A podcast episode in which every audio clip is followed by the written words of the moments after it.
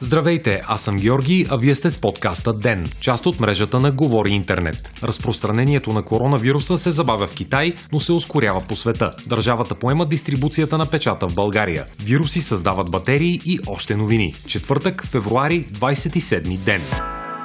Министър-председателят на Република България Бойко Борисов обяви, че ще поиска от здравния министър Кирил Ананиев при болничните за карантина да въжи практиката за заплащане като при всички останали болнични. Първите три дни да се поемат от работодателя, а останалите да се плащат от Националния осигурителен институт. Борисов направи това изявление на открито заседание на парламента днес. Премиерът изрази притеснение относно способността на осигурителния институт да изплаща болнични при една потенциално разрастваща се епидемия от коронавирус. Борисов изкоментира още, че може броят на хората в карантина да нарасне до 200 хиляди. В последните дни се появиха противоречиви информации за това как ще се уреди въпросът с болничните заради карантина. Във вторник министър Ананиев каза, че следва да се ползва платен или неплатен отпуск. А вчера вице-премьерът Томислав Дончев и редица депутати увериха, че има как да се вземе болничен. Самият премьер подчерта, че държавата няма да плаща на хора, които не искат да бъдат дисциплинирани и пътуват, но добави още, че въпросът се решава от личните лекари. Междувременно за отминалото денонощие в столичната военно-медицинска академия са настанени 14 души, които имат симптоми на коронавирус. Това съобщи директорът на болницата и ръководител на оперативния щаб за борба с вируса Венцислав Мутавчийски предава Българското национално радио. Сред поступилите пациенти има и чужденци. Всички 14 души са били в рискови дестинации в чужбина преди това. По думите на Мутавчийски, двама-трима с пневмония, други са с червено гърло. Днес се очакват резултатите от пробите им за коронавирус. Мутавчийски каза още, че тази нощ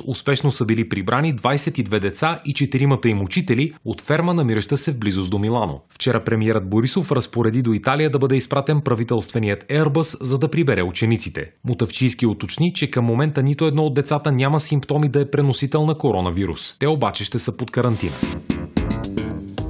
глобален мащаб Световната здравна организация отчете забавяне на разпространението на заболяването в Китай и създаване на нови огнища на болестта в Южна Корея, Иран и Италия. Вчера Гърция и Северна Македония анонсираха случаи на коронавирус в границите си, а днес към списъка се присъедини и Румъния. Тази сутрин още две европейски страни обявиха случаи на зараза на територията си – Дания и Естония. В Обединеното кралство броят на заболелите е 13, а списание Time разпространи информация днес, че в Съединените щати е била създадена първата вакцина срещу коронавируса, която сега ще бъде тествана. Към момента броят на заболелите в света е 82 585, а смъртните случаи са 2814.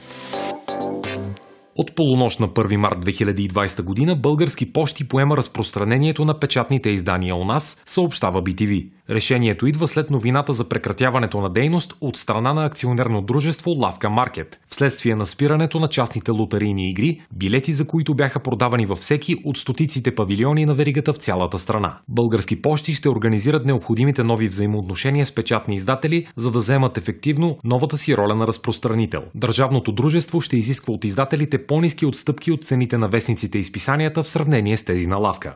Държавата заяви готовност да се включи в дистрибуцията на периодичния печат още през ноември миналата година. Тогава премиерът Бойко Борисов обяви, че ще изземе дейността от частните компании в сектора, 80% от който се контролира от дружества, свързани с депутата на ДПС Делян Пеевски. Борисов заяви, че ако се наложи, ще има държавна субсидия, за да стига печатът до сергиите и страната, които са около 6000.